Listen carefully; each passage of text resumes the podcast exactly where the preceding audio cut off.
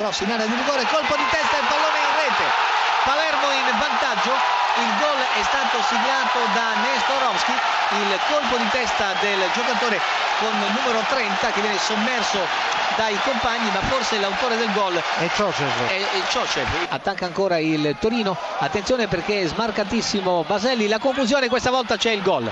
Il pareggio del Torino con una gran conclusione di Adem Jaic, un tiro sotto l'incrocio dei pali, nulla ha potuto fare il portiere Posavec, la gran conclusione del giocatore serbo-bosniaco Adem Jaic, un tiro formidabile che si è insaccato proprio sotto l'incrocio dei pali alla destra del portiere del Palermo, vanamente proteso in tuffo. Siamo al 25esimo, botta di Ciocev al quinto minuto, risposta di, eh, del giocatore eh, Granata, vale a dire Adem Jaic, ex romanista, al 25esimo minuto. 1 a 1. Attenzione, ti interrompo perché c'è questa azione pericolosa. Zappa Costa, stoppa la palla ancora Jaic, limite dell'area, piccola di porta. La conclusione, il tiro e il raddoppio. Grandissimo gol, grandissimo gol di Adem Jaic, una prodezza fantastica che porta in vantaggio il Torino. Attenzione ancora alla possibilità per il giocatore del Torino che realizzano il terzo gol con Benassi.